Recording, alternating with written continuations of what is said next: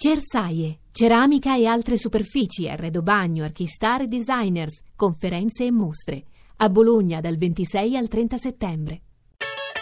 ETA Beta, nuovi mestieri, nuovi linguaggi. Per la prima volta al mondo abbiamo pensato alle piante come modello nella robotica per realizzare un nuovo tipo di robot che si chiama plantoide e che prende ispirazione dalle capacità di movimento, di comunicazione, le capacità sensoriali delle radici delle piante. L'obiettivo è fare un robot per il monitoraggio del suolo, quindi l'esplorazione per applicazione in agricoltura o per il monitoraggio ambientale, per la ricerca di nutrienti, acqua, ma anche potenziali inquinanti che potrebbero essere pericolosi per la nostra salute. Anche però applicazioni in una prospettiva più lunga in campo medico, quindi realizzare dei nuovi endoscopi che si muovono prendendo ispirazione proprio dai movimenti delle radici nel suolo che tendono a ridurre le pressioni necessarie per il movimento e ridurre potenziali danni per tessuti biologici.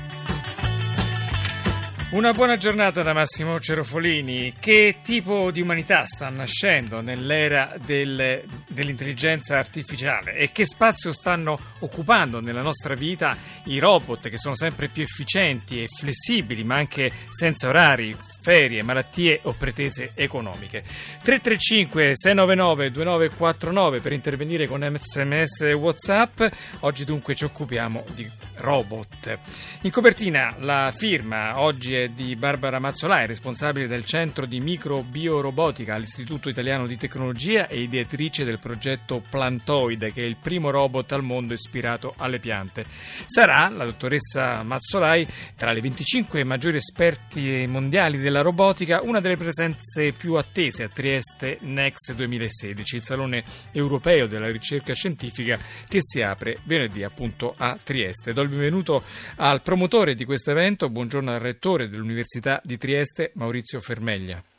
Buongiorno a lei e buongiorno a tutti gli ascoltatori. Allora, tre giorni di incontri, 150 esperti da tutto il mondo per ragionare sulle grandi domande che stimola l'arrivo di milioni di macchine capaci sì di aiutare gli uomini, di aumentarne le possibilità, di guarirli, vedremo tra un attimo, però anche per tanti aspetti di sostituirli. Ma a che punto è questa convergenza tra uomini che saranno sempre più robotizzati, possiamo dire, e robot che hanno sempre più le sembianze di noi umani? Siamo vicini a quella che qualcuno chiama la singolarità, ossia il momento in cui la barriera tra questi due mondi, del, della robotica e dell'umano, verrà abbattuta? Beh, dire che siamo immediatamente prossimi alla singolarità è, è, forse, è forse, dire una parola grossa. Eh, ricordo, ricordo, ci ricordiamo che parlare di singolarità, eh, secondo proprio la, la, la teorizzazione del termine, eh, si parla del momento in cui le tecnologie sono talmente mature che eh, possono modificare molto rapidamente in cascata il corpo umano, ma non solo il corpo umano, anche le capacità e l'intelligenza umana. E questo non è immediatamente raggiungibile nei prossimi, nei prossimi anni, eh, certamente un punto, un punto d'arrivo eh, possibile. Eh, noi quando abbiamo pensato al tema di Trieste Next eh, avevamo in mente questo, questo concetto, come, così come avevamo in mente, abbiamo in mente il, il, punto, il punto, di partenza, cioè che eh, parlare di tecnologie, oggi bisogna parlare di tecnologie che attraversino più discipline. Questo tra l'altro è una caratteristica di Next sin dalla prima edizione, no? di, di, affrontare delle tematiche che fossero multidisciplinari per definizione. Abbiamo parlato in Next di, di cibo, di acqua, di energia, di salute dell'uomo. E proprio in, in vista di questo gran dibattere, di queste eh, novità che si stanno profilando nella, nel, nell'orizzonte scientifico e tecnologico di convergenza dell'umano col non umano, abbiamo pensato di cominciare a ragionare su questi, su questi temi. Eh, lei mi ha chiesto siamo vicini, non siamo vicini. Io penso che, ritengo che mh, proprio le cose dette in copertina siano, siano raggiungibilissime, lo sono già. Le prime trasformazioni saranno ovviamente le più semplici, eh, come la possibilità magari di vedere al buio ehm, oppure di far crescere gli arti, oppure di ehm, ragionare in termini di arti artificiali e anche di impianti eh, che possano agganciarsi direttamente, direttamente all'osso, eh, da un lato se parliamo del, dell'uomo bionico.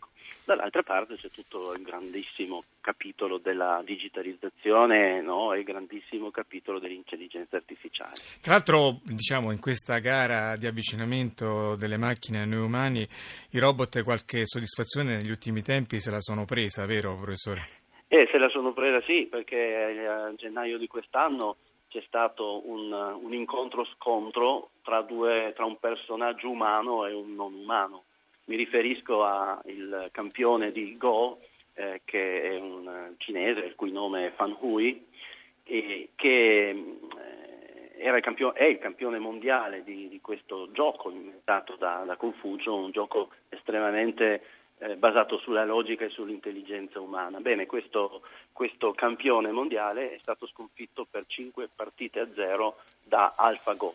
E poi c'è, eh, sì, AlphaGo è un, appunto, il sistema di um, eh, intelligenza artificiale avanzatissimo. Il sistema di intelligenza artificiale avanzatissimo. E poi c'è anche il eh, supercomputer l'IBM Watson che si è messo a scrivere canzoni con Bob Dylan. Eh, quello per me è stata una, una, scoperta veramente devastante perché insomma eh, Bob Dylan per me è sempre stato un mito. Eh, vedere Bob Dylan dialogare con un computer, in questo caso con Watson, Watson essere capace di eh, riconoscere la persona e poi di cantare una canzone pur semplice con, con Bob Dylan è stato per me una, cosa, una, una dimostrazione che si può fare, come diceva. Senta, abbiamo sentito in copertina questa forma inedita che prendono i robot, la forma di piante, di radici e noi nel nostro immaginario siamo ancora fermi all'umanoide, però abbiamo robot simili ai polpi, ai cani, simili agli altri animali, addirittura alle farfalle o addirittura alle molecole capaci di entrare nel corpo umano come in quel vecchio film Viaggio eh. allucinante, oppure ancora sono invisibili perché l'algoritmo di Watson per esempio è un un, eh, un cumulo di bit che sta dentro un computer e non lo vediamo.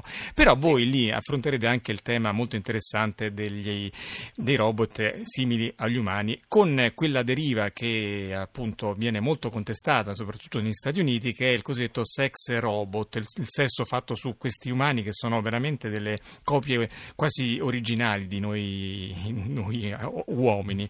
Sì, che cos'è esatto, questa, questa battaglia contro il sex robot? Ma la battaglia contro il sex robot è condotta da una, da una studiosa che tra l'altro penso una sia massimo, uno dei massimi esperti internazionali di etica della robotica. Eh, si, si, tratta di Kathleen Richardson che sarà ospite di Trieste Next e sarà molto interessante vedere Kathleen dialogare anche con uomini di chiesa e con filosofi, proprio per eh, cercare di tirare un po' una riga tra quello che può essere un, un, um, un rapporto di tipo prettamente sessuale con, eh, è un rapporto affettivo.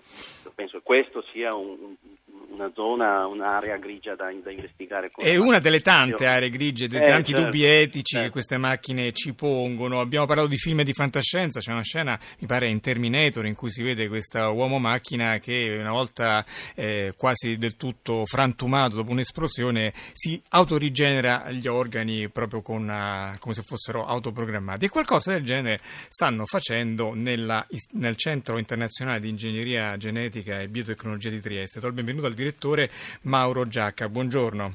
Buongiorno, buongiorno, a lei e a tutti gli spettatori. Allora, forse un po' esagerato io, però ci dica un po' questo, questo, questo, questo esperimento diciamo... di rigenerazione che rende un po' l'uomo simile alla lucertola, alla salamandra, e come sappiamo quando gli si taglia la coda è in grado di rigenerarsi.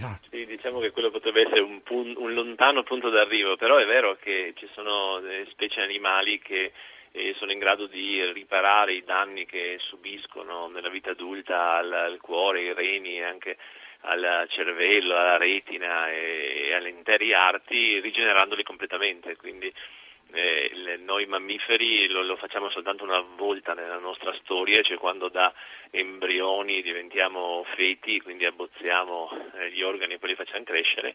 E, e quindi il programma biologico ce l'abbiamo, sta scritto da qualche parte nella nostra informazione genetica, noi quello che vogliamo fare è cercare di capire dove sta scritto e poi riprodurlo in età adulta per fare ricrescere nel nostro caso il cuore, ma lo stesso principio potrebbe sicuramente valere anche, anche per, per, altri organi.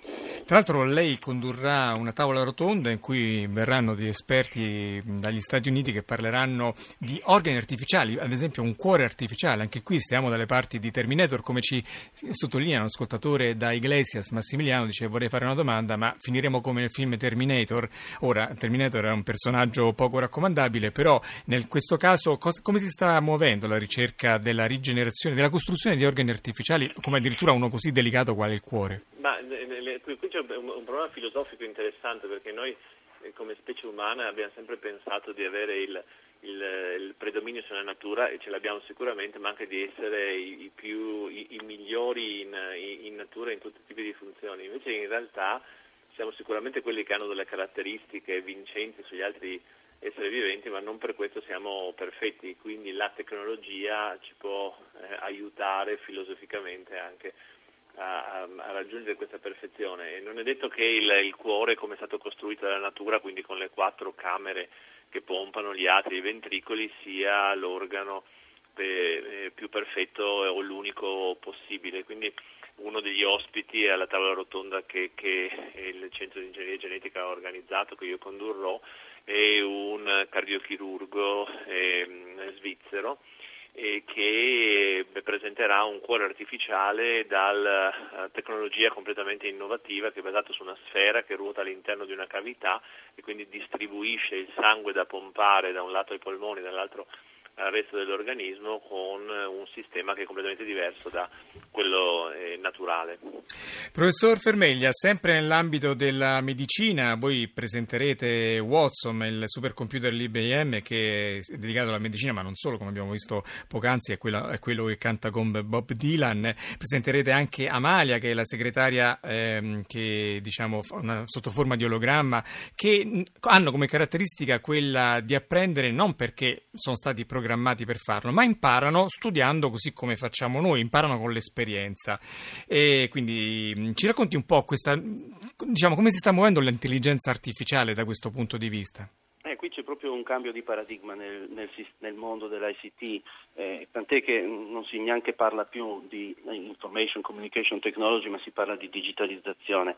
Eh, tutto quello che, che, che, sta accadendo di fatto con i due esempi che già ha citato lei, ma anche molti altri, è che il, i computer non sono più programmati, cioè sono programmati una tantum eh, in fase di realizzazione e poi dialogano da un lato eh, attraverso il, l'interazione con l'umano, dall'altro co- attraverso l'interazione con i big data e quindi queste enormi quantità di dati che sono raccolte ah, in maniera semi-automatica. E quindi si comportano un po' come noi, solo che lo fanno in un nanosecondo, anziché in eh, dieci esatto, minuti come ma... noi quando ci facciamo l'idea di una persona.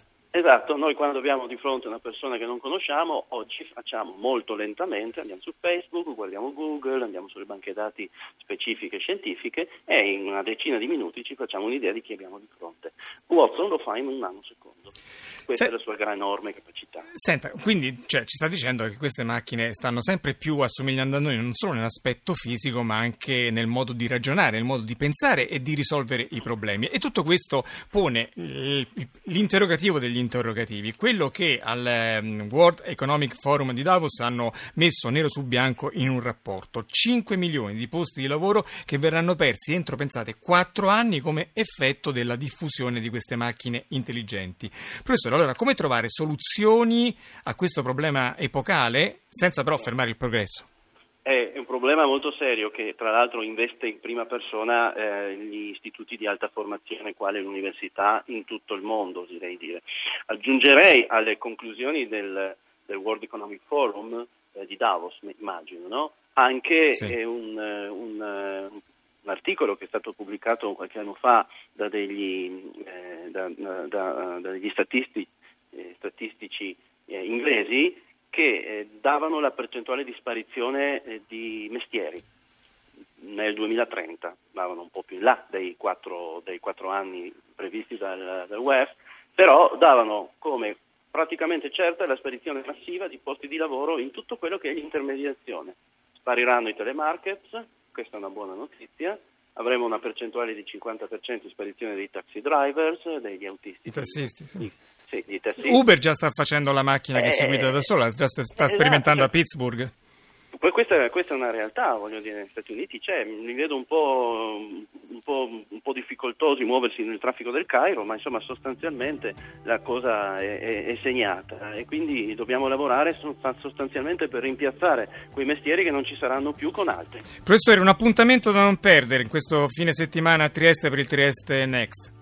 Assolutamente eh, direi eh, il, il- dialogo con Kathleen Richardson sui sex robots e poi il- il- la discussione filosofica sul diritto all'oblio che è tanto di, eh, di interesse al giorno d'oggi e il, il problema della privacy, l'intervento dei droni e l'impatto dei droni sulla nostra privacy. Tantissimi relatori, Trieste Next 2016, cercatelo su internet per il programma. Grazie allora al rettore dell'Università di Trieste Maurizio Fermeglia, grazie a Mauro Giacca del Centro Internazionale di Ingegneria Genetica e Biotecnologia. La squadra di oggi, Antonello Piergentili al coordinamento tecnico, Laura Nerozzi in redazione e la regia di Paola De Gaudio. È da beta.rai.it il sito per riascoltare queste e le altre puntate. Siamo sempre su Facebook e su Twitter, seguiteci, ore GR, poi live. Noi ci sentiamo domani. Massimo Cerofolini, buona giornata.